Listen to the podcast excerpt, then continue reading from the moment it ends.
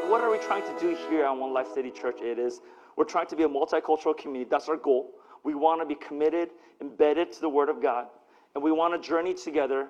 We want to accompany one another in a really intentional way. Um, and we want to cultivate justice, peace, shalom, jubilee.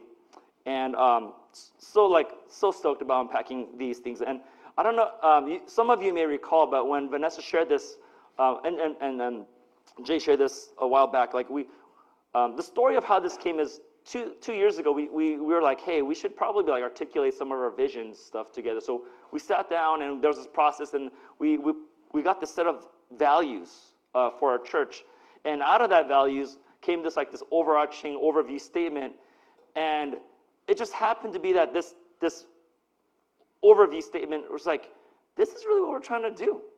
So last year, uh, this I feel like this is really like leading of the spirit, where like, hey, we had some other like we had a strategic plan planned, and so we're in that process, and in that process, we're unpacking this overview statement. We're like, hey, this is this is this feels like this is it. Um, and was, and I and I love how Vanessa described this. That the, even the process of meeting together around a table, discussing this, it was really felt like an act of worship and prayer. And we were wrestling with the Holy Spirit with this, um, and so we're going to be we're going to be uh, um, talking about it. So next week, Pastor Jay Lee is going to talk about Word of God. Two weeks Jay Wu is going to talk about journeying together, and Kate is going to talk about cultivating justice and shalom. So um, that's what we have coming up. So really exciting stuff. But today I get to unpack the first one, which is multi-ethnic or multicultural community of believers. And when we say that, um, just because of today, we're actually going to be talking about, and there's, there's a purpose to it, we're actually going to be talking about epiphany. Epiphany. And there's a reason for that uh, because um, one of the things that we want to do is we want to engage our faith not in a just kind of our local like church context. That's important too. But we also want to engage our faith in a global sense, in a capital C church kind of sense. And for most of Christendom, especially in high church context, they observe the Christian calendar or the liturgical calendar. And currently we are in the season of Epiphany. Um, well, yeah, and Epiphany is, it starts 12 days after Christmas, and it ends, and, and that's, that is always on January 6th because it's 12 days after Christmas. And then it end, ends in, on Ash Wednesday. And that changes every year because Ash Wednesday is always 46 days before Easter, and Easter changes every year because it is the, it's the first Sunday after the first full moon in the spring. Makes total sense. So that's, that's why we have Easter and that's why it changes every year. And that's, that's the reason why. Um, and so, usually on this Epiphany Sunday, the first Sunday of Epiphany, the traditional text is studying the baptism of Jesus, was, which is a really important text. Um, but since we are kind of diving into and kind of dipping our feet into this liturgical calendar stuff, I do want to talk about the specific day of Epiphany. And in, in other church, uh, um, earlier this week, right, there was, um, on the day of Epiphany, there was um, Dia de, de, los Reyes, right? The, um, the Three Kings Day, right? And so this is where the Epiphany really starts. And the, the season of Epiphany is really about just the different ways that Jesus revealed himself as the Son of God in his lifetime. So it ends before Ash Wednesday when culminating to the transfiguration where God or Jesus goes to a mountain and he prays and he prays so intensely that like Moses and like Elijah show up. And then so that's like kind of like and these are different ways that we see Jesus revealing himself to the people as the son of God. But today we start off with the story of the Magi and that is found specifically found in Matthew chapter 2. After Jesus was born in Bethlehem in Judea during the time of King Herod Magi from the east came to Jerusalem and asked, Where is the one who has been born king of the Jews? We saw a star, it rose and have come to worship him. When King Herod heard this, he was disturbed, and all Jerusalem with him. Interesting. Uh, when he had called together all the people's chief priests and teachers of the law, he asked them where the Messiah was to be born. In Bethlehem in Judea, they replied, For this is what the prophets uh, the prophet has written. But you, Bethlehem, in the land of Judea, are by no means least among the rulers of Judah, for out of you will come a ruler who will shepherd my people Israel. Then Herod called the Magi secretly and found out from them the exact time the star had appeared. He sent them to Bethlehem and said, Go and search carefully for, this chi- for the child. As soon as you find him, report to me so that I too may go and worship him. After they had heard this king, they went out. They heard the king. They went out on their way, and the star they had seen it rose went it rose went ahead of them until it stopped over the place where the child was. When they saw the star, they were overjoyed. On coming to the house, they saw the child with his mother, Mary, and they bowed down and worshiped him. Then they opened their treasures and presented him with gifts of gold, frankincense, and myrrh. And having been warned in a dream not to go back to Herod, they returned to their country back in another.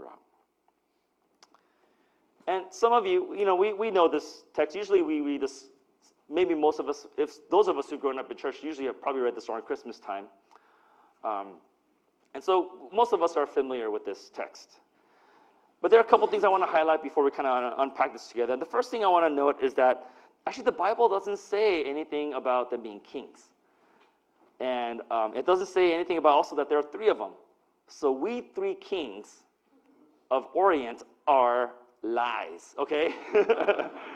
um, and oh, one interesting too, like it doesn't say anything about like their complexion, but I feel like every picture I've seen, there's always like at least one, one of the three is like black. I don't know why they do that, but they do that.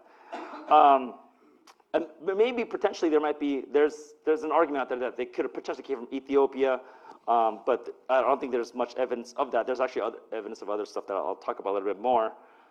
Um, but I, I, feel like I'm so, like I'm trying to undo these images uh, because I don't I, I, don't feel like they're like faithful to what we see in the scripture. You know, we don't we don't see their names, we don't know their names, we're not even sure where they're from, or what cases, like where the cultural expressions. You know, like what what were you know any of that.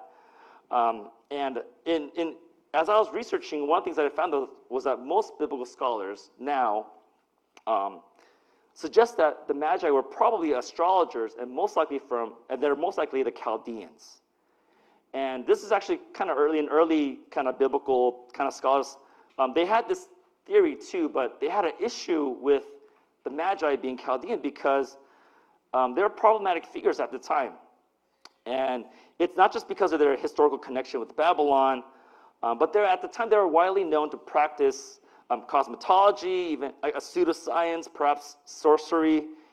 And there's a theory that they're not specifically identified in the text because of those reasons. Because, like, oh, these are some dubious figures. And, but, but, uh, but I wonder, I wonder if that is indeed true. I think that makes the story even more significant, right? If there are like these like shady characters that practice like shady oogie boogie stuff. Um, I think this event becomes even more significant. I feel like it deepens the expression of the gospel. I feel like it's a type of foreshadowing of the type of relationship Jesus would have with the world. Like the type of people that will be drawn to Jesus.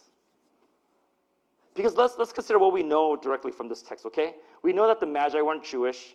They came somewhere from the east. They're looking for a king of the Jews, and they had very clear intent of worshiping this king. Um, and they did, they were just doing what they usually do, which is look at the stars, and they're good at it. And they saw something unique in the stars that they're like, okay, we need to do something different. There's something, we, we've done this most of our lives. And this is our professional area of training. And this is so different and significant that we have to disrupt our normal, regular rhythm to seek out this king, to seek out what's happening here. And so that prompts them to go on a long journey. Was, they saw something in the star that the Israelites weren't even looking for at the time. It wasn't until the Magi came that prompted the Israelites to look for it for themselves. It disturbed their regular rhythm. And so this is kind of like what I'm, what I'm thinking as I'm kind of processing as I, as I think about this text. I think about um, some of the things that we're holding in this world, think about Epiphany and even this topic of multicultural church. First thing, it, it reminds me of how God is a global God. God is a global God. It's like the children's song. He's got the whole world in his hands. And his hands are not exclusive to one nation or one people group. God's presence was not exclusive to the nation of Israel or the Jewish people. And since we've been hearing a lot about like kind of Christian nationalism lately, I feel like it's it's timely to add that God's presence is not exclusive to America. Right? God, God's favor is not exclusive to white conservative Christian Americans. God is a global God. God is a God for all shades of melanin. God doesn't just wait for you to check those boxes of whatever we think we should check for Him to show up. God just does. He's a global God and He's present on earth as it is in heaven. So, what we see in this text that God draws pagan astrologers, most likely pagan astrologers, to come to worship Jesus, they didn't have to convert. They didn't need to have the right theology. God drew them just as they are. And how God drew them is also important to make note, which brings to my second thought. God uses culture to make Jesus known. God uses culture to make Jesus known. If the Magi are indeed Chaldeans, they're most likely not practicing Jewish religion, right? But God still stirred in their hearts and minds just enough, using the gifts that they already had, which is to look at the stars and to lead them to Jesus.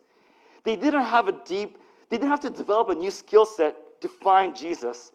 They were being who they were, which are Gentile astronomers and that led them to Jesus.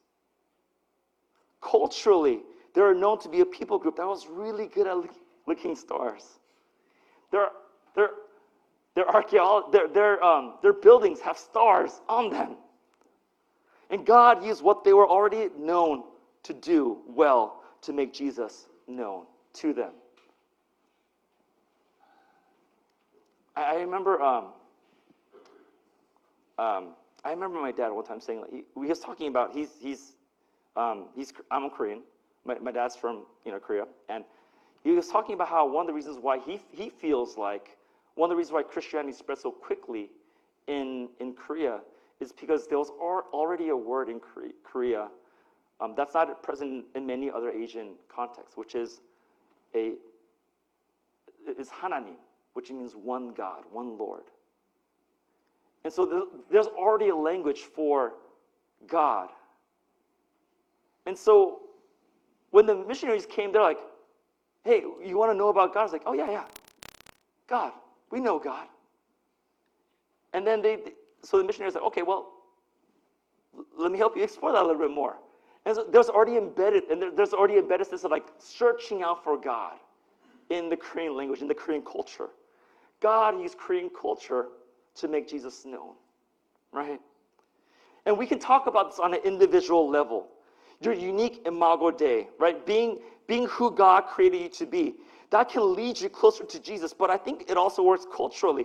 Just as God left a unique imago Dei imprint on you, I believe God also leaves a unique imprint of his DNA in ethnic and cultural contexts. And it's when we bring that to the table, we can discover God in a, most, a more robust, robust way. Where there are more expressions, where there are more expressions of culture, that means that there are more, there's a deeper essence of God's presence. Remember, the Israelites weren't looking for their Messiah. The Israelites weren't looking for the king of the Jews. It was when the it was not until the Gentile astronomers arrived, they're like, oh, we need to look for it too. We need each other. We need our unique expressions of culture so we could help each other find Jesus in our unique ways.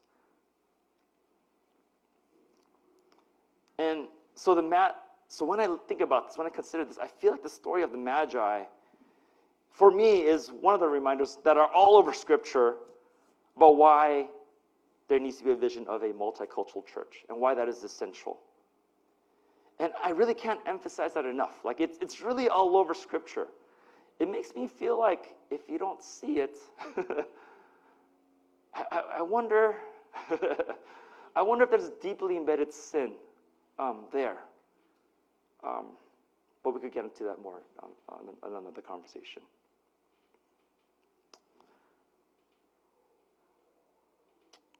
But acknowledging this, that we need multicultural churches and multicultural communities, especially for the people of God, I, I feel like that's one step. But to do that well, it's, it's a whole other beast. Multicultural churches don't happen by accident. It, it really takes a degree of intentionality, both uh, from really just every member of its community. And, um, and, I, and if I could say this, like with most like sincerity and, and kind of like trying to be humble about this as much as I can, but I feel like we're doing okay. I feel like we're doing okay. Like it's, it's you know, we're, we're working at it, but I feel like we're doing okay. And as an Enneagram 4, that means a lot, all right? um, I feel, I, I, and I'm so thankful, and I praise God for that. Um, a couple of months ago, um, Jay and I, we, we went to a conference, and the conference was specifically for multicultural churches. And um, it was both wonderful and heartbreaking at the same time. It, it was wonderful because like this vision of a of like a multicultural church was like there and it's so present. Like people from all over the U.S. from different denominations, different generations were there. Like there was like some like I mean forefront leaders on this in like the Christian realm uh, in the Christendom space, you know, like engaging and dialoguing and kind of talking about this stuff. And it was like and people were there just learn and grow and I mean there's like really powerful stuff and like and they're there just pursuing this, in my opinion, a God-centered, a Christ-centered endeavor of what is it that we need more multicultural spaces in Christian in the Christian churches of America today. And so it's like it's really encouraging, really powerful stuff. But at the same time, it was like really heartbreaking. It was heartbreaking because like it was just a reminder like we we have so much more to do. Like it's like there's these spaces where people are having discussion, but like we still have a long way to go. Like for example, like um, we we were part of like this like we went to this like this uh, breakoff session for like BIPOC leaders in dominant spaces and majority culture spaces, and the the panelists were talking about how like um, they, how they, they feel like they paid the price of being a BIPOC leader in dominant spaces. They, they talked about how they felt tokenized in, in many spaces, how, how they, they were hired in, in these spaces to be like this face and this figure, and, and given like the heavy, burdensome responsibility to make this organization or church more diverse without giving any agency or power or authority to make any significant change. And they talked about how tiring it was and how, how much they want to give up and wonder how much they like wondered is this even worth pursuing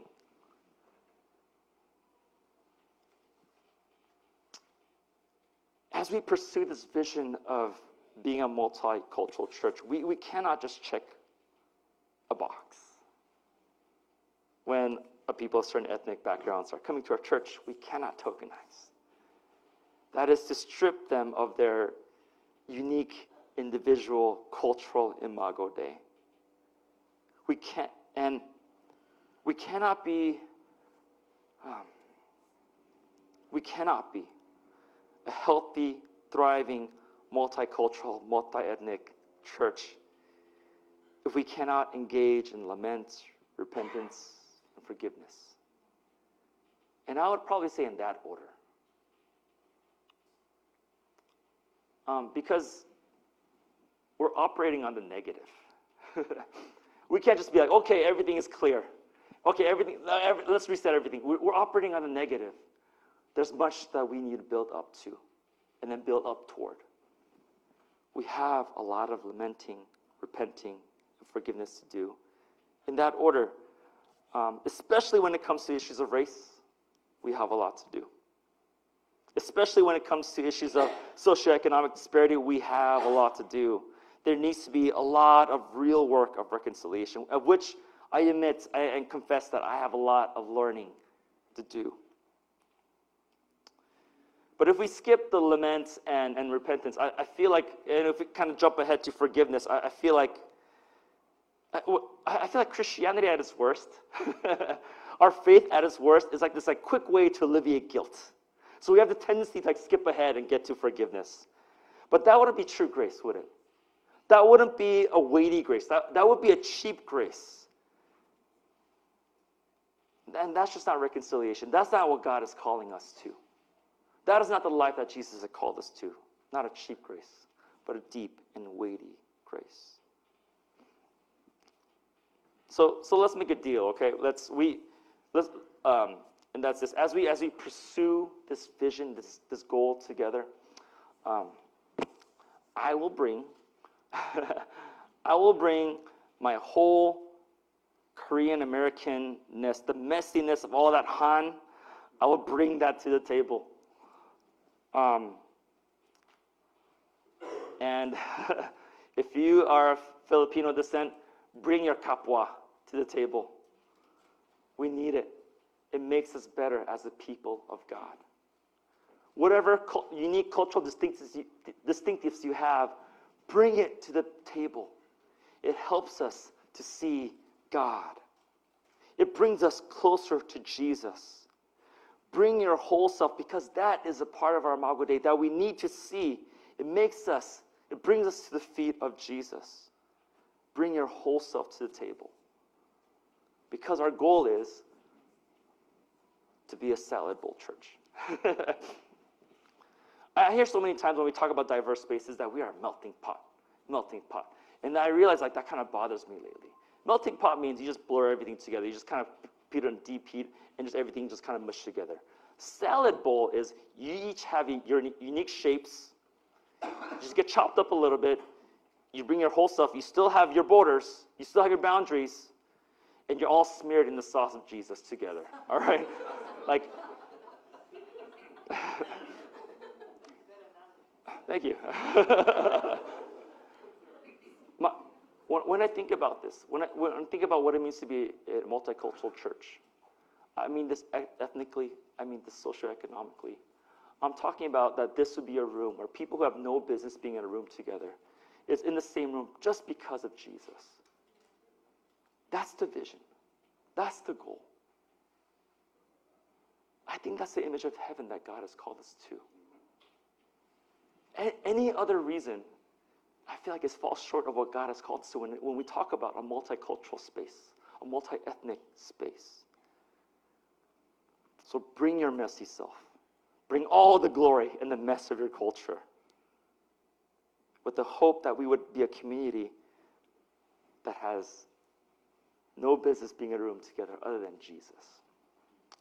Now, last week, um, Dave had a set of questions um, that he wants to unpack. And the last question really stuck out with me. And the last question was this As you look into 2023, who or how are you, or how, how, yeah, how do we anchor ourselves to heaven?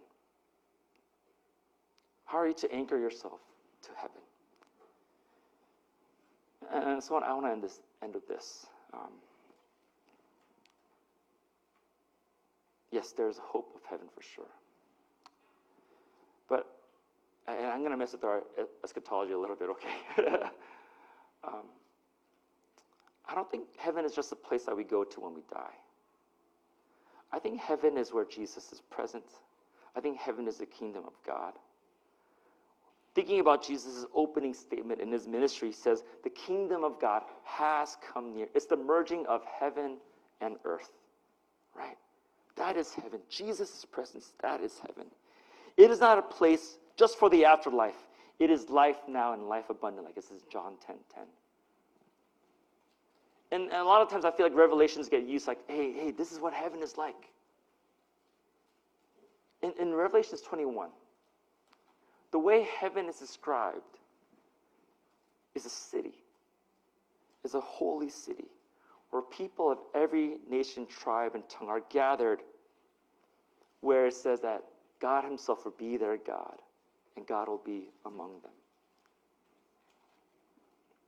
When I think about our name, One Life City Church, and I think about the word city in the name of our church, I think about this.